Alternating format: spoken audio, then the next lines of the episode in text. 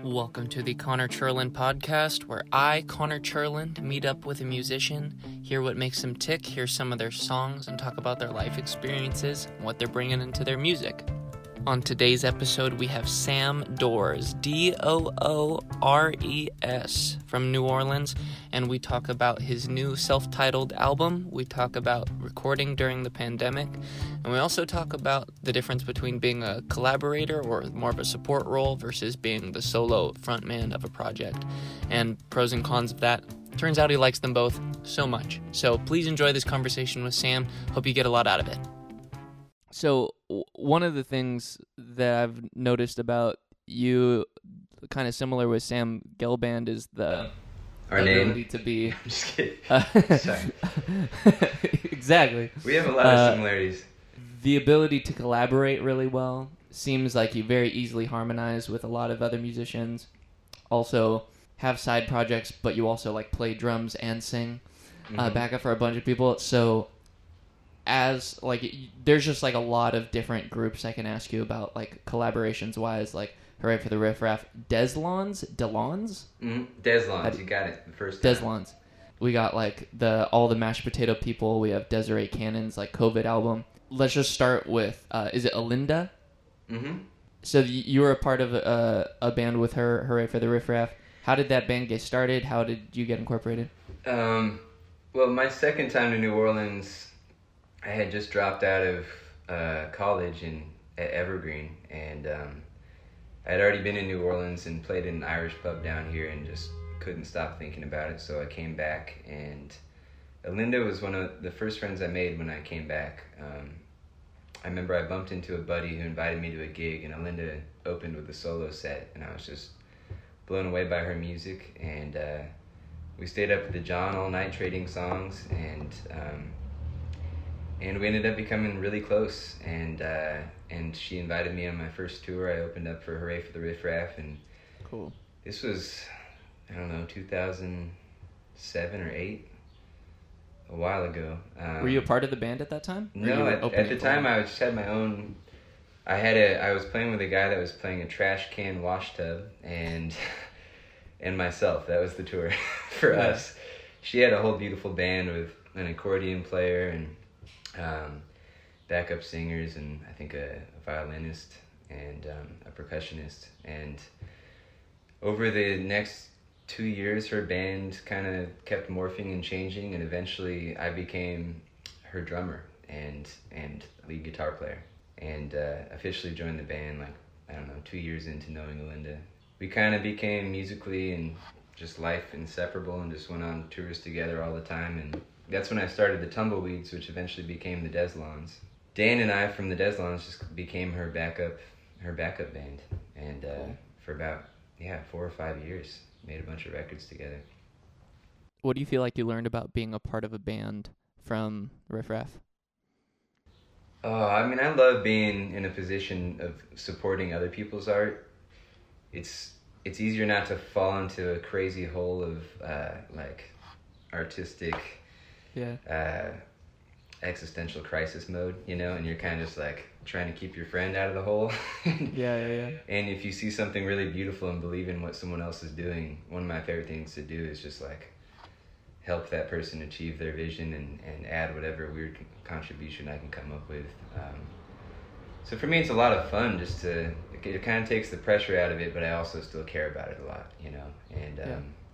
And I still feel like I'm, I try to choose projects that I still feel like I'm expressing what I love about music when I play with them. And Riff Raff was definitely one of those. And Yeah. we wrote together and stuff, so I felt creatively involved, you know. What's the uh, existential pit that that It- that you're talking about? Clearly, I identify with this, but I. I want to hear someone else articulate it. Sure. Uh, I was just talking to my friend Noah about it today. Um, he's going through, he's listening to the mixes on an album we worked on this year, and I would say it tends to happen right towards the end of an album for me when uh, when I'm listening to mix variation 32 of track 11 and I'm trying, trying to sequence the order and figure out Yeah. if the harpsichord should be slightly louder than you know and if the Yeah. the one voice should be panned slightly to the left of the xylophone at that point, no one gives a shit. They're trying to make a burrito and listen to your music in the background, and they don't care. They don't care about the panning of the xylophone, but I do. Yeah. You know, I get really crazy about it sometimes, and so I try to not fall into it and be too precious about it. Um, I try to catch myself when I get in that hole. Who pulls you out of the hole the most? Friends and deadlines. Deadlines are really good at it. I need deadlines, man, 'cause nothing ever feels finished, you know. Sometimes it's just like, well, it's where it is now, and and uh, I don't know, it's like catching a live bird or something. It's never gonna be. You're never gonna have. You don't ever want to actually like own the bird. You just catch it for a while and try to then release it again. You have a lot of experience catching live birds, I can tell. yeah, yeah. Two hands.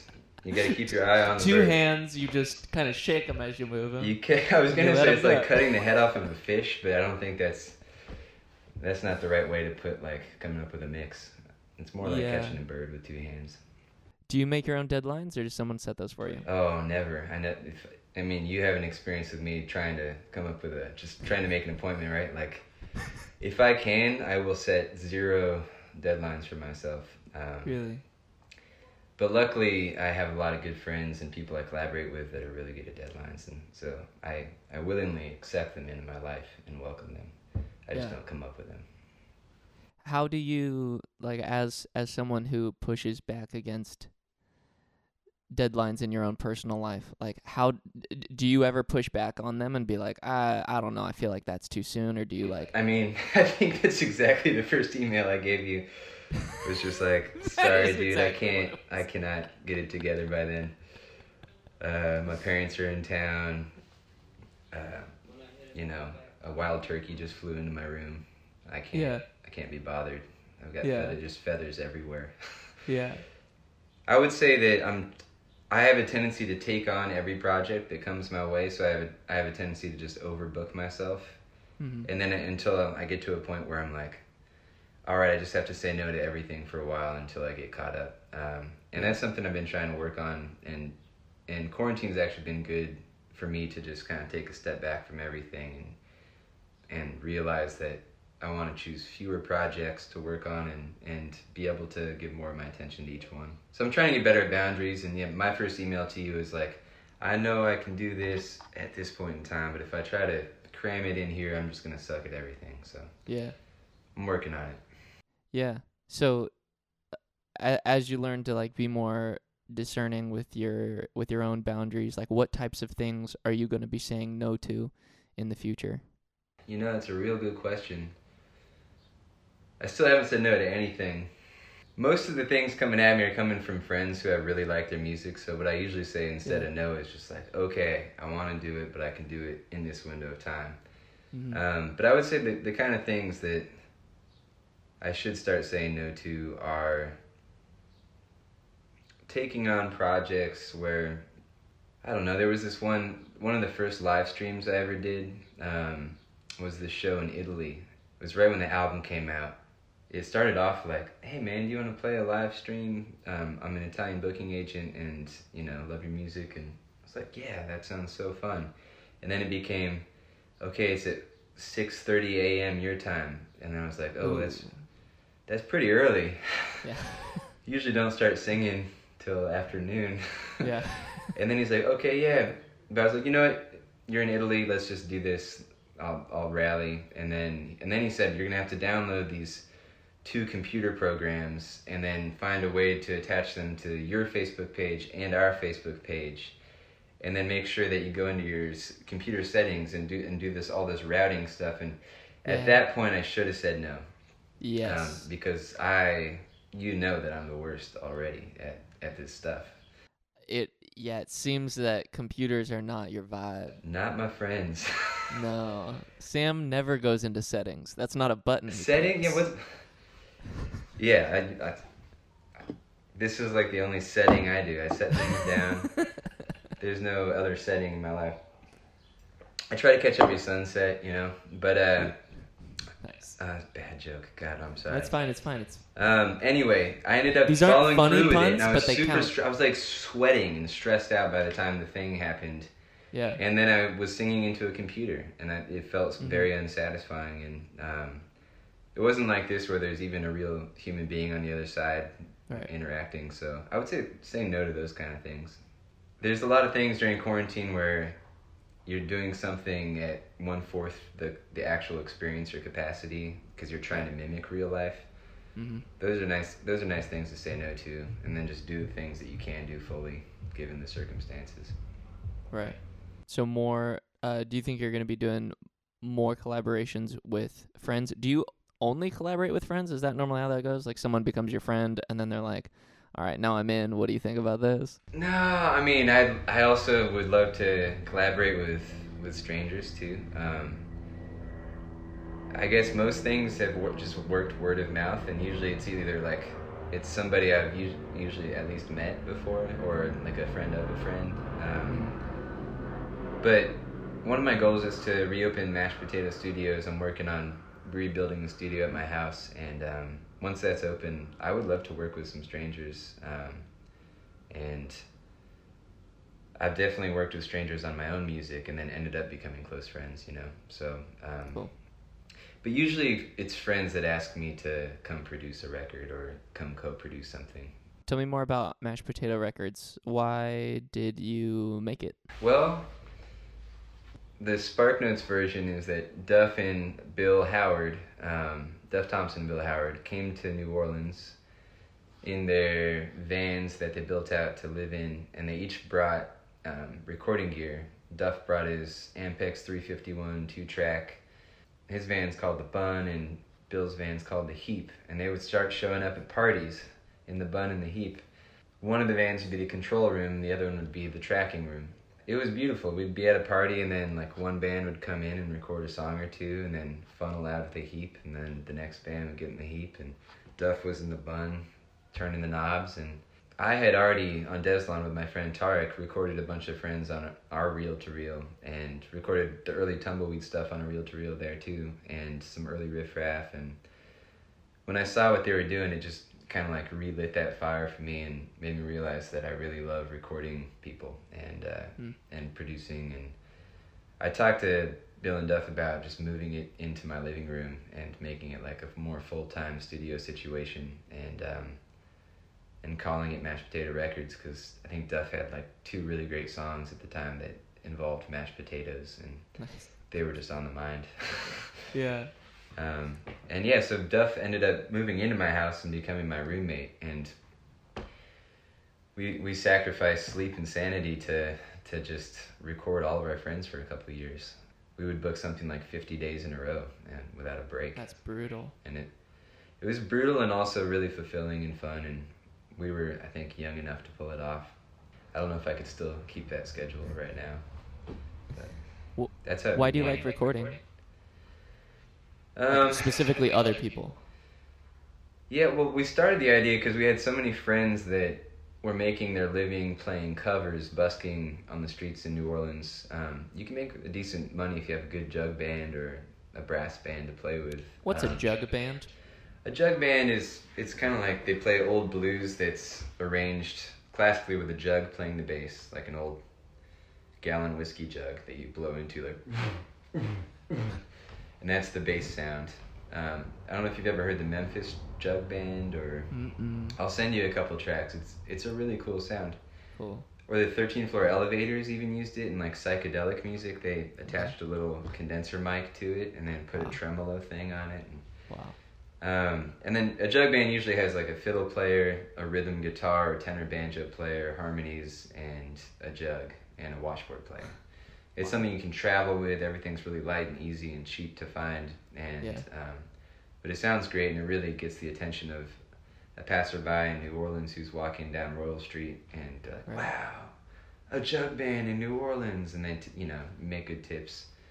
But a lot of our friends do that, and they also write beautiful original music that we'd hear around the fire in, in our backyard. And the more we heard their original music, we felt like there wasn't a, a studio or an outlet for that to be recorded and documented.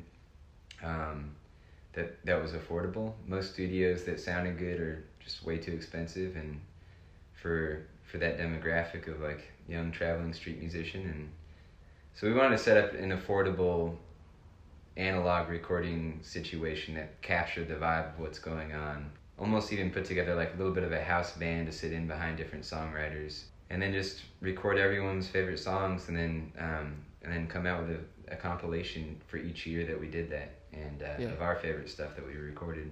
And it was a kind of sliding scale, like pay what you can afford. Thank you Kickstarter for making that possible. And yeah, that's yeah, that was why we wanted to do it. Just a lot of really great music not being documented. I like to get into some of the logistics about finances because people don't understand what normal costs are or what it means to be more affordable. So like like your value proposition being like we're a more affordable like hands-on analog studio that like Yeah. we're here to like record people who like are like really good at their art but don't have much money. So like talking about people who are going out in the streets busking. Someone with like above medium talent going out with their jug band um out on the most popular street on a good day. Like what what money are we talking? What can they make on a good day in New Orleans? Yeah, wh- yeah, what do you think? I mean, New Orleans is really hit and miss. So in the summertime, it's looking pretty. It's looking pretty scarce because people. It's tourist economy, you know. But during French Yeah. Quarter Fest or Jazz Fest, if you get a good spot, you can make. I don't know, a few hundred dollars in a day. Um, Okay. Like 5? It depends on how big the band and Sure. There's sure. a thing called super band. We used to do that like 15 people play all at the same time, sometimes 30 people. And we played Wow. these simple 145 jug band songs and Yeah, yeah. that we all knew. And that could generate thousands of dollars Really? because it just it was such a spectacle. Um, yeah. So we usually do that for some cause if somebody needed to raise money for a medical bill or you know something Yeah. needed to happen that they couldn't afford. We'd do a super band about it and raise two or three thousand dollars. You know. Cool. Um, but if it's a four-piece band, I think everybody on a good day could walk home with anywhere from one to three hundred dollars in their pocket, and you know that's all under the table. Right. And you're just basically hanging out in the sunshine with your friends, drinking a beer and playing music. I like how you said it with an air of seduction in it, and uh, that's all under the table. um, and when we're talking about studios, like a normal New Orleans studio, if Bob, who you met on the street, wants to record one of his well-written songs, like what what do you think he needs to pay to a studio in New Orleans? If it's Bob Dylan, I'm gonna charge him a lot of money. Uh, Mm. Um, if it's your average Bob, what we asked for was a hundred dollars each a day if there were two of us working there. So very affordable. It was very affordable, and then once we were paying rent for the studio, I think the third year that we had it going, we had to rent a separate space. Um, we asked for three hundred dollars a day, one for the rent, and then one hundred for each of us, um, Yeah. just so we could keep feeding ourselves. But again, it was sliding scale. There's some bands could afford more and they wanted to pay more, and some bands couldn't afford it at all. And and then we did lots of trades too. Yeah. That's awesome. Do you have any good trade stories? I think Nicky Bob did some art for us. Uh, Nice. Nick Shoulders did some art for us, and yeah, I don't know. There was one guy that would he was an Ampex guy that would work on things, and he would work on our machines and kind of tweak them up and kind of make sure things kept running. And in Nice. exchange, I would get him. I would try to book him some shows and record him. No, really like hilarious trade stories. That Okay. you know, nothing too interesting. Yeah, yet. yeah. We're open. We're open to interesting trades though. Yeah, at the at the beginning when I first started playing, I was at this bar and they were like, "We really can't pay you more than fifty dollars. That's just not what we can do." And I was like, "Well, here's the thing: I can't play for fifty dollars, but I can sell things that I'm given. So, uh, how many of these beautiful giant beer steins can I take?" And and I was like, "If you turned around right now, how many could I take?" And she was like, "I don't know. Let's see." And turns around and I was like, "All right." just take such them a all. great response. Let's see. Let's see how many you can take. Yeah. I hope you had your whole band right next to you at the time. yeah, it worked out great. It's very hard to sell used glassware for a buck. Uh, just in case, in case you're wondering. Yeah, was that an Wow. eBay thing, or were you just like auctioning them off at the show? Or No, I just gave them to my dad as like a Christmas present. I was like, yeah, well, it'll count. that counts. Um, so one of the people you recorded during COVID was uh, Desiree Cannon. Um, yeah, how did that record come come to be about? What, what what's your role in there? Because you, you you also like produce it, so I, I'm. It sounds like what you produce, you also play on though. Yeah, I mean it's usually just a full on collaboration. Um, I'm usually in the band and kind of helping co-produce.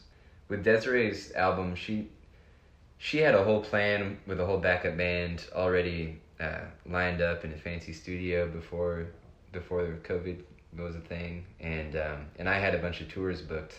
I ended up canceling all my tours. I had about nine months of tours booked, and then she had to cancel her session that she had on the books and the band that was gonna play behind her.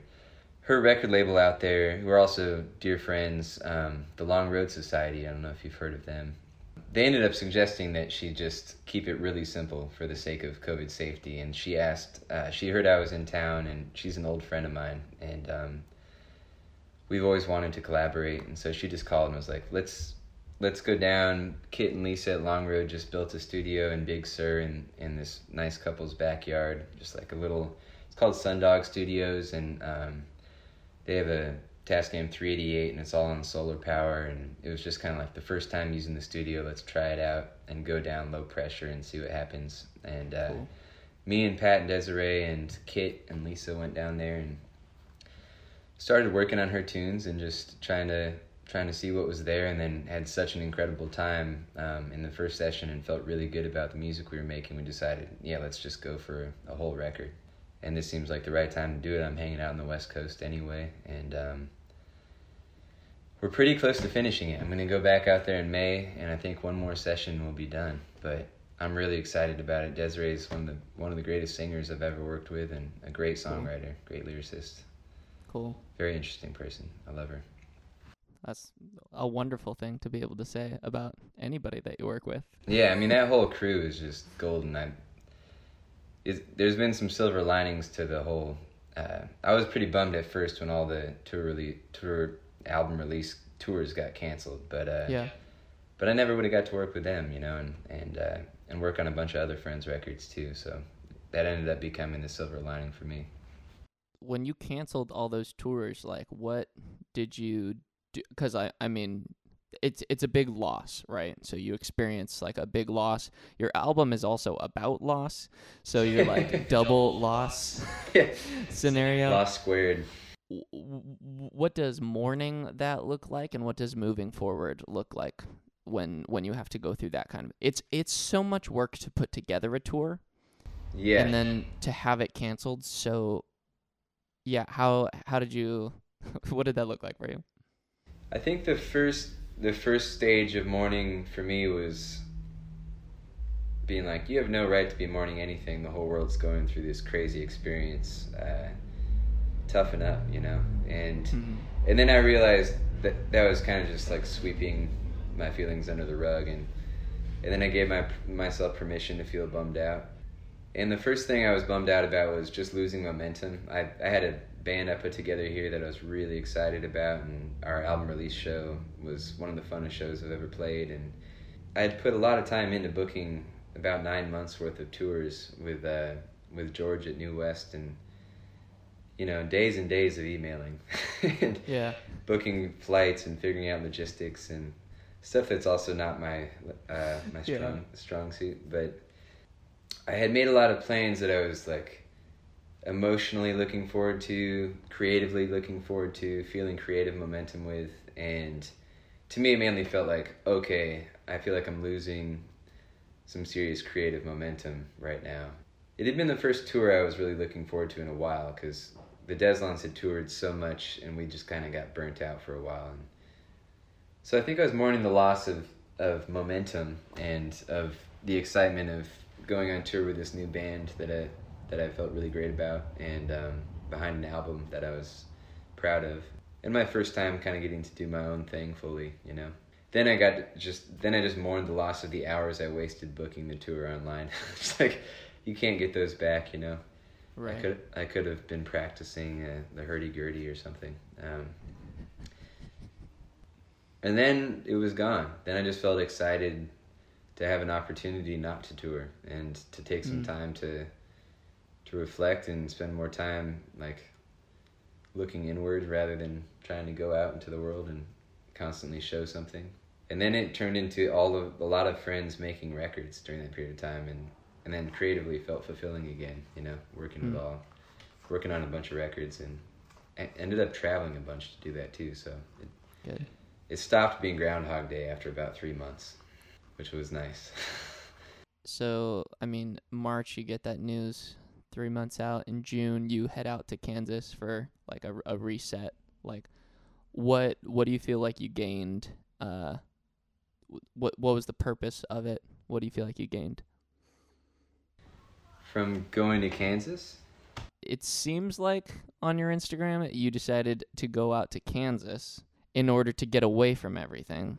I assumed that was be just like a part of the like you did 3 months of mourning and then you go to Kansas to like go get your head on straight and then like come back to do something but I, that's me making up a narrative so feel free to share feel free to I share like. the I mean, it's facts. a nice narrative. Uh, I did end up going to Kansas at one point. Um, what, hap- what what happened was uh, my girlfriend came out uh, to New Orleans for the album release show. She lives in California. She's getting her PhD out there um, at Berkeley, nice. and and so she came out, and then we found out that uh, California was shutting down shortly after the show, and um, we booked a last minute flight. I at the time I was living in my van in New Orleans while while the house was getting worked on, and so we just decided, okay, let's let's go out there before things get locked down and ride this out. And at that point, everything was so confusing. I think riding it out in my mind was like two weeks to a month Yep.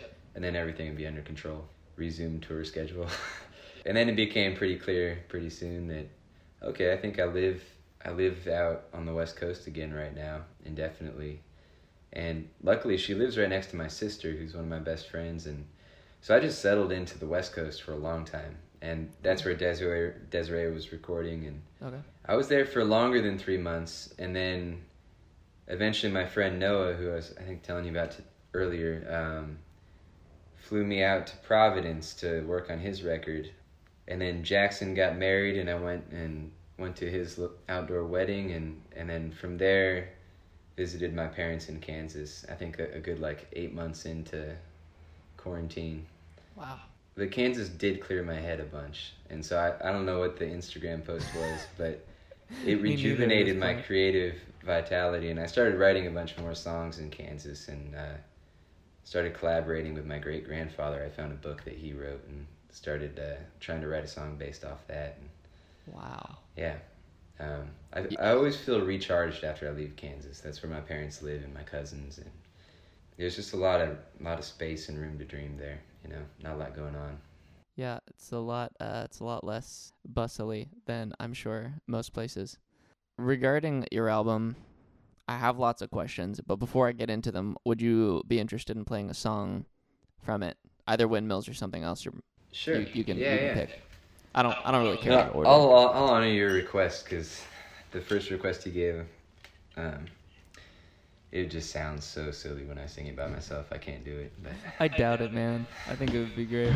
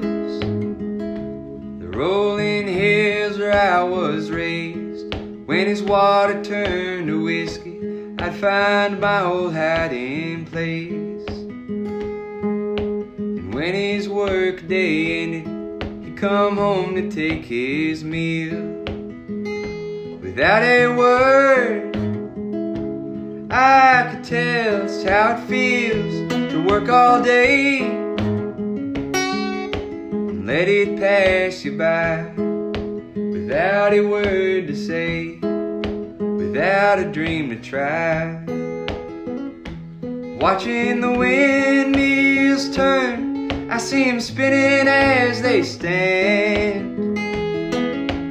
Working all day for another man,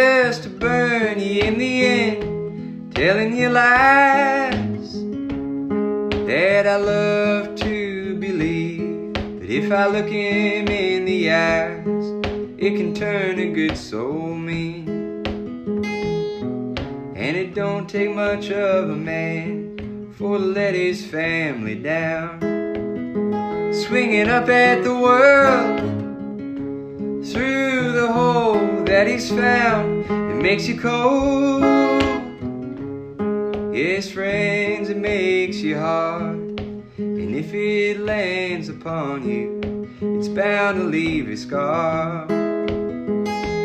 Watching the windmills turn, I saw them spinning as they stand.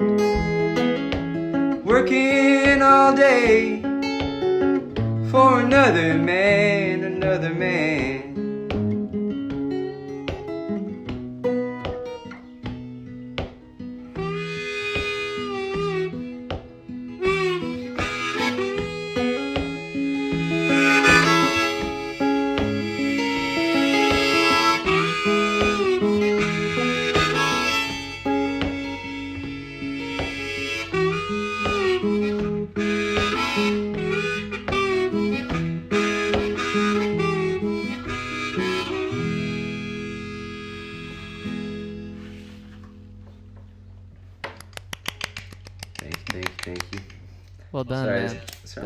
so a little good. out of tune. My bad. No, it's sounds amazing. There's a lot of reasons uh to like that song, but rather than speculate, why do you think people attach to that song? I guess it's one of the more. Well, it's a nice break from the, from the the breakup song uh, uh, content that's on a lot of the rest of the record. Um, Sure. but I actually think it's. I think that um, when I wrote that, probably sharing a bigger part of myself and a bigger part of my childhood, um, and just being more vulnerable in that song than than on most of the other songs. I think a lot of people can relate to having a complicated relationship to alcohol or substances, and especially if that's involved in a, your parent-child dynamic, you know. And I know that for a lot of my childhood, I felt like I had two dads, you know. I think some people out there can probably relate to that. Yeah, what that level of vulnerability, what like at what point do you decide uh I'm going to share this with the public rather than this is like a song that's a little bit too personal. Like what what kind of journey do you have to go through to be like uh, this is vulnerable but I'm willing to share it? Like why? I just had to get my dad to sign some release papers. you know, sign off on me painting a picture that wasn't painting him in such a kind light. But uh, Yeah. but he also, in every interview, I made made it very clear that my dad was a very loving dad that was Yes. there for me, and we we have a great relationship. I think that it took me a while because I wrote that song and it took me a long time before I recorded it, and I never played it with the Deslondes because it felt more personal. And with the Deslondes, it's more like, what can we write that we can all relate to? Um, Yeah. yeah, eventually I just felt that there's nothing wrong with with being fully vulnerable and some and I you know a lot of the music I love most is when artists are willing to do that. So that's something I want to try to do more of and yeah, just share a bigger part of yourself.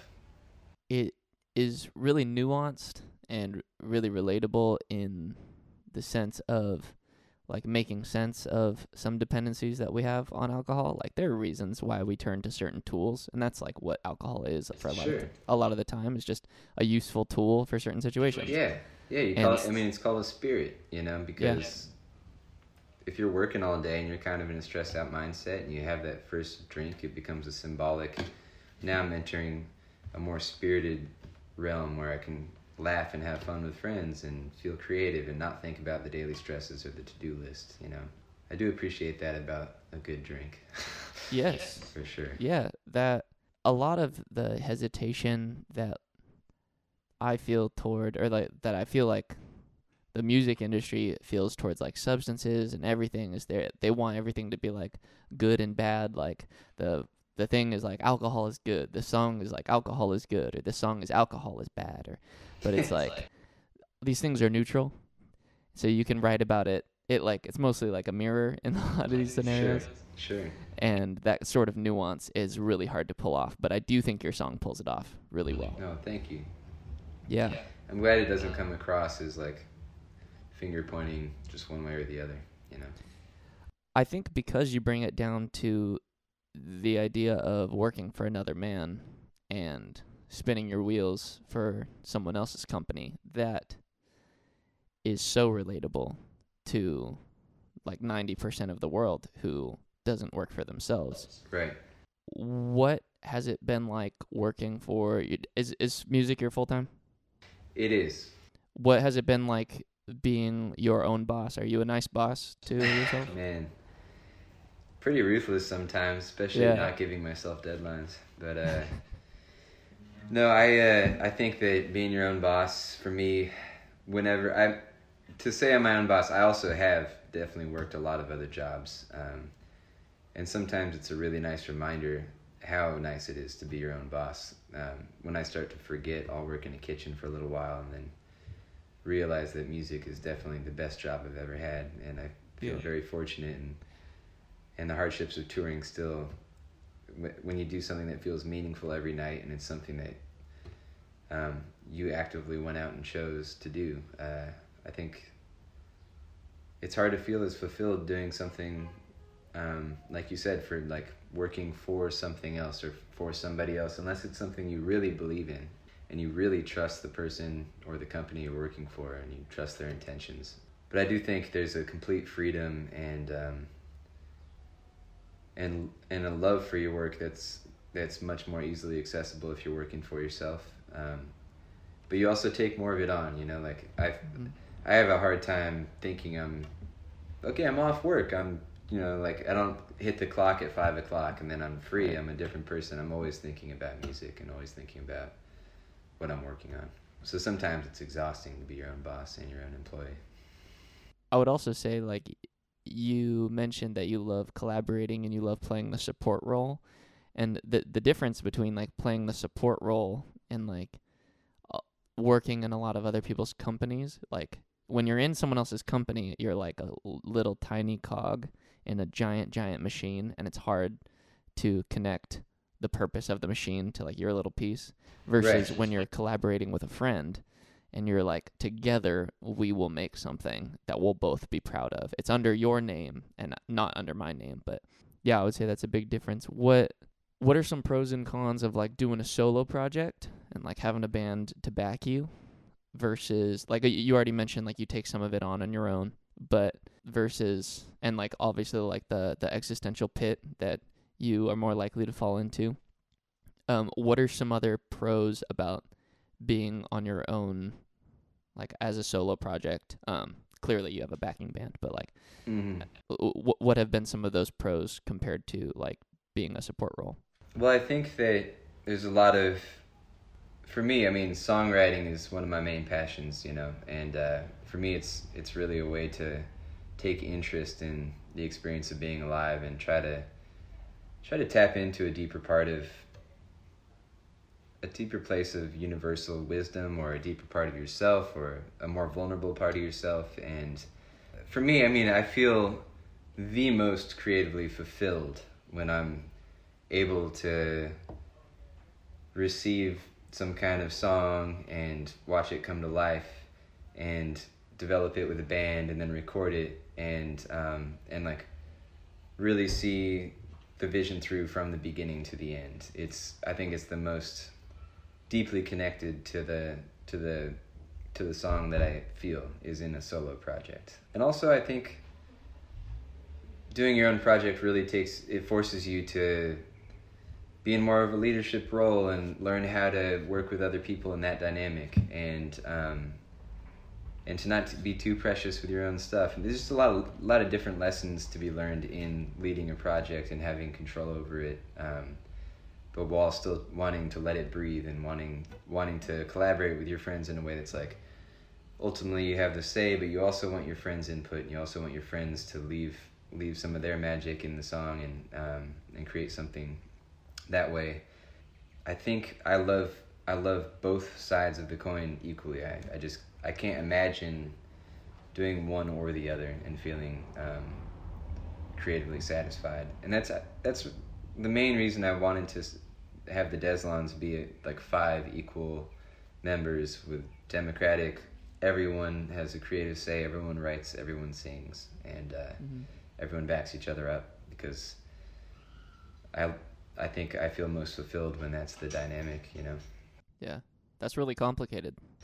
Yeah, it's it's a complicated thing, but I do know that making this solo record for me was really cathartic. Just to have, it started out as a side project that's like, okay, the things that I don't feel like I can creatively do in these other projects I'm in, I have an outlet for now. And if I want to get weird and experimental in certain ways that other bandmates might, might not be down for, mm-hmm. I have an outlet for that. And then it allows me to be put less pressure on the other projects too. Yeah, so I think for me it's just it's therapeutic and and it's the most personal. And also, I think it would be a shame if I wasn't able to be in a support role as well. I think I would I would yeah. I would miss out on that a bunch. I find it so uh encouraging and like slightly uplifting that you continue to say that exact sentiment like as you continue to talk about the like pros of being yeah. the leader, like to continue to bring it back. But but just so we're clear, I really like working yeah. with others. I also love support. I well, have I told it, you that I like doing both yet? Yeah. well, it, it speaks to how like that. That's a very like that kind of person would say that kind of thing. You know, right. clearly, as you're saying this, you're thinking of others, and you're like, I I I also don't want anyone getting the impression that I don't enjoy supporting them because I love supporting them. That's funny, but it, it, it also like shows the the the purity of that emotion. Um, with a project that lasted this long, like a lot of years as a side project while you're working with other bands, at what point are you like, okay, that's these are the songs for the album? You're, you, was it like no, I literally just have this many songs, and now that was the number I was shooting for, and now I have that many songs. No, I had a I had a bunch of more songs, but a lot of times it'd be, I would just show up. I did I recorded most of it in Berlin with my friend Anders, and um, which is another example of somebody I met who I I met the first day we recorded together. Had no idea who he was, um, and we became really close friends. What I would do is just sit around the coffee table with him in the morning and play him a bunch of songs that I hadn't recorded with the Deslondes or Riff Raff. And he would just listen really quietly and then be like, okay, we are going to do this one today.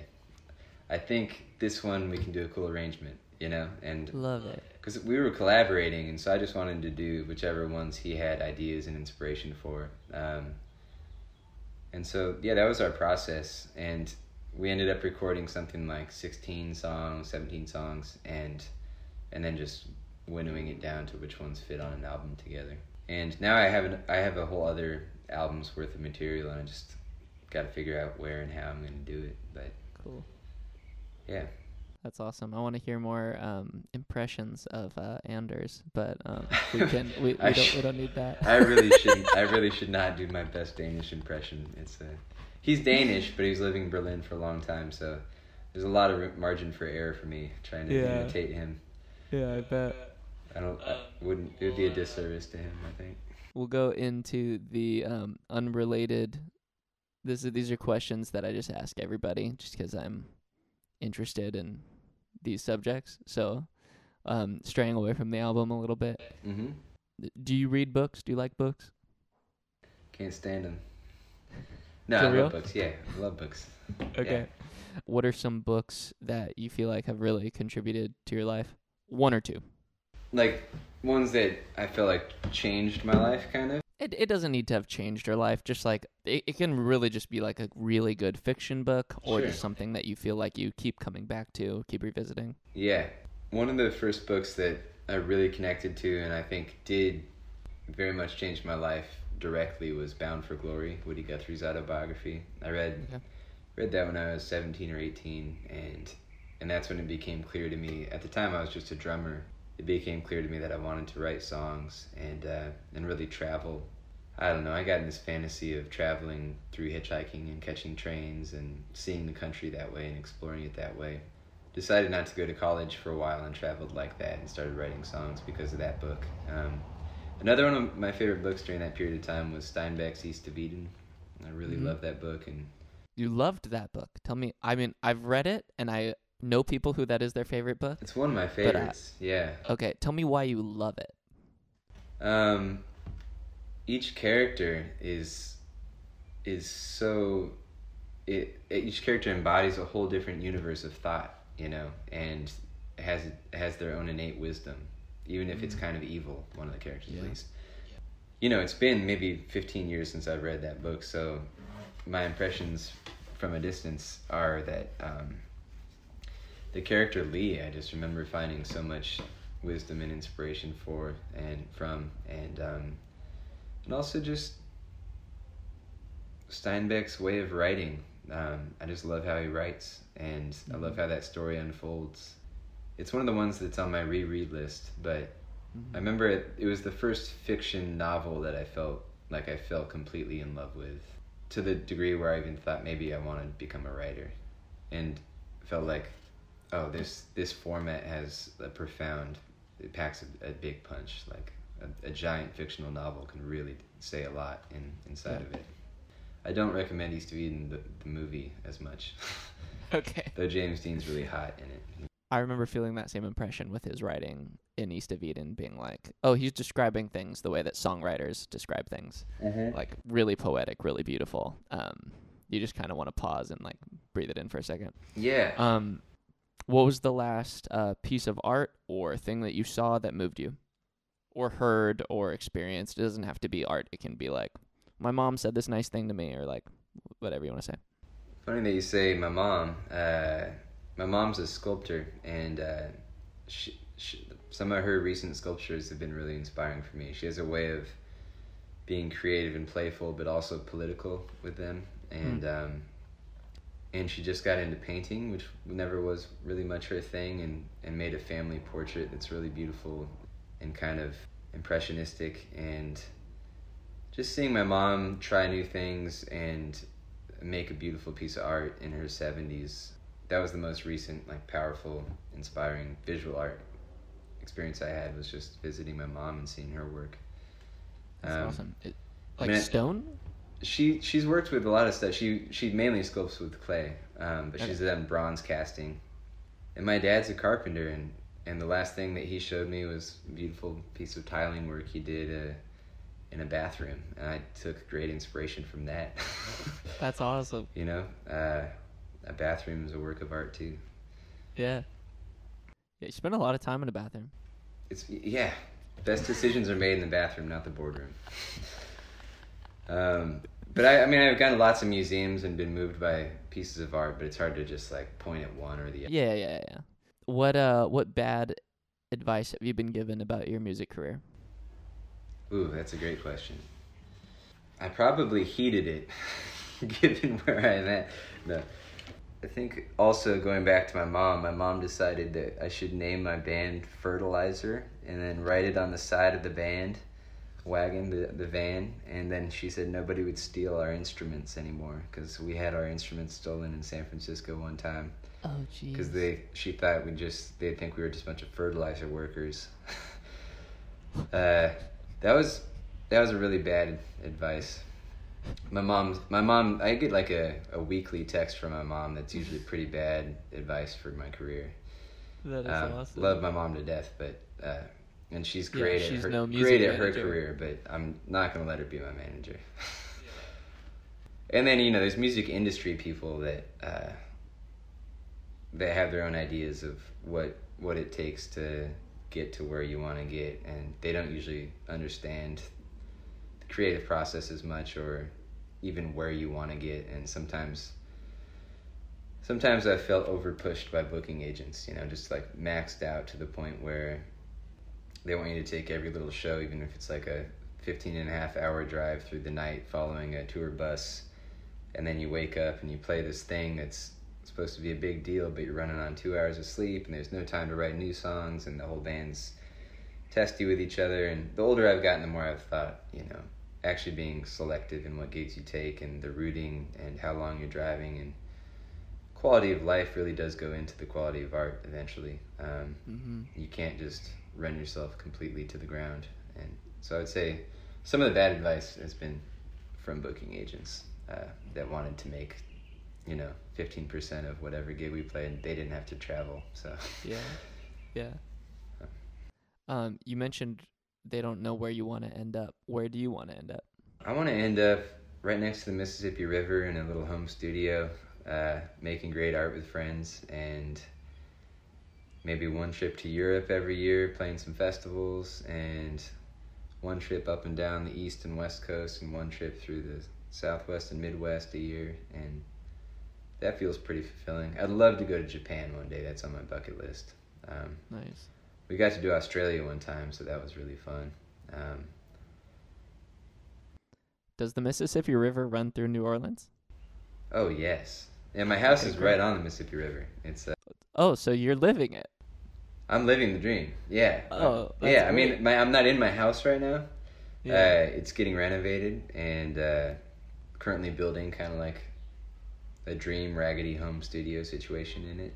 But yeah, I think I feel I feel like I've been living my dream for the last I don't know 15 years. And I haven't really thought about too much about where I want to end up. I've always imagined someday I used to work on a homestead in Ireland for a little while and uh, wow. I've always kind of wanted to get back to that someday when I when I want to settle down and if I have a family, uh, I, I think I'd want to be on the road less and investing more of myself into growing things and you know living off the land a little bit more and take a break from city life. Yeah. Are you 32? Close. I'm 34. 34. Okay. Great. I was trying to count 15 years. I just I'm just saying random numbers. I've given up. Great. On, yeah, I feel if it's like within five years you round. uh, I, Yeah, that's fine. Yeah. Either way. Cool. Um, can you tell me the worst gig you ever did? Besides singing into the computer during pandemic, Yeah. uh, the worst gig we ever did was probably to no claps. That's every online gig is zero claps. yeah. It's it's just crickets, but then you get the little heart bubbles, you know, and those Yeah. things really make you feel warm and fuzzy. The worst gig I ever did led to one of those concussions I was telling you about. it it ended up leading to the gig itself was totally fine. Um, it was a uh, festival gig in Belgium, and things got a little wild that night, and uh, and I ended up trying to get a buddy out of a bar brawl, and I got wrecked in the process, just like completely annihilated. And then we had to keep touring, and and so luckily our next gig was in Amsterdam, so we were able to get some like legal hash to get through the physical pain to get on stage. Yeah. But uh, I'd say that was the worst outcome to any gig was just like getting almost killed. Was he picking a fight? My friend, Yeah. my friend started the fight for sure, and it was it was at the end of the night. Uh, but he, you know, he was doing it. He was coming from a really good place. He he wasn't just being an asshole. He was he was Like he was standing- defending He someone? was standing up for somebody's honor. I'm not Okay, gonna. cool. I don't want to leave too many details. I mean, I don't Yeah, want to yeah, yeah. give too many details, but uh, Fighting for someone's honor is tight. he, yeah, totally. Especially when it's Yeah. against two uh, Belgian ex-military brothers that are twice your size, and there's just one of you and you're blackout drunk. There's a good Yeah. chance that you're gonna win that one. Yeah. Well, I guess there were two of us because I ended up jumping in. And Um, to to no avail. I'm stronger than I look, but there was no chance we were gonna meet the, uh, beat these uh, Belgium military yeah. brothers. I mean, they they had it worked out to a T. One of them punched me in the in the chin, and then it shot me into the other guy's punch. It was like one of those pinball moves, you know. Yeah. And I I think I flew a good three or four feet off the ground and That's ended up on a marble staircase, bleeding out of my face, uh, Jeez. with a concussion and a bunch of broken ribs, and Whoa. that was the worst gig. wow. Uh, yeah. I hope I never have to see you in a fight. Sounds. I'm uh, pretty I'm pretty over it. I don't but I was before that fight too, so you never know, you know. Uh, if you see your friend in a situation where you think your friend might get killed, you're probably gonna run in and try to get them out of it, no matter what. Yeah. Yeah. Yeah. Wow. That's amazing. Uh, I mean, do you have any uh songs to close us related? Related to that, uh, uh, related to blood, related to alcohol, related to oh uh, man. Well, we did the loving your alcohol buddy? one. I got one related to. I guess yeah, it's kind of related to blood and alcohol. It's it's about addiction to heroin. Does that count? Oh yeah. Okay.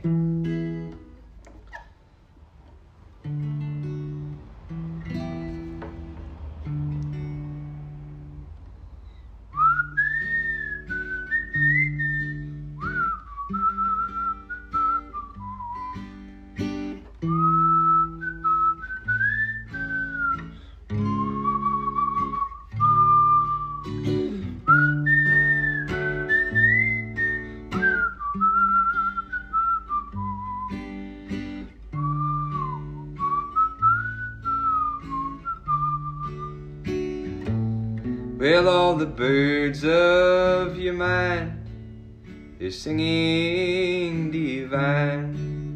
But what's that you hold in your hand? Give one more thought to your plan.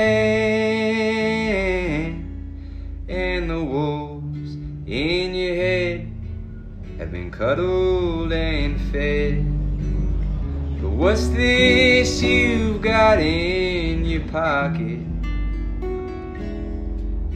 It's so hard to stop once you started. The singing brakeman screaming through your veins. So hit the brakes or lose all that remains. Uncle Jessie, you're your mama's baby child.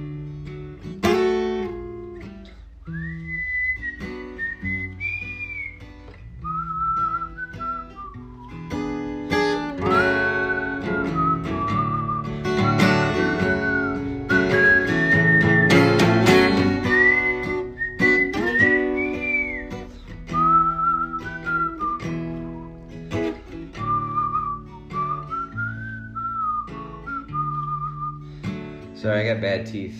Working on the whistling. Oh, it's good, man. Um, now the bees down your spine, they're waltzing in time. But who's really calling the dance? Who's really taking the chance? I would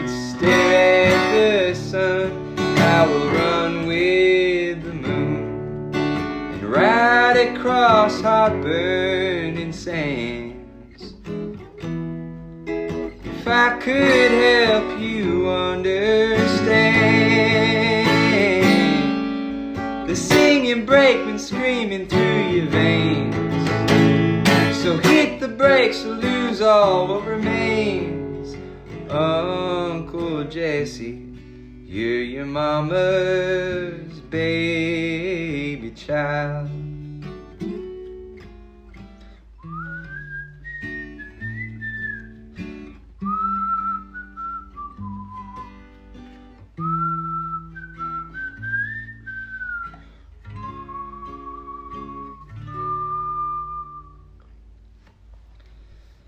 It's a newer one, still haven't recorded that one, but I like it. Well thank done. you. Blood, guts, brains, it's all in there. Yeah. um, well, that's pretty much what I have. So thank you so much cool, man. for meeting up, uh, yeah, having this thanks chat. for having me. yeah, of course. What do you got on the rest Uh, of the docket for the rest of your Easter? Rest of my Easter, uh, go rollerblading with my wife, and then play some video games while Oh, I man. eat some orange chicken.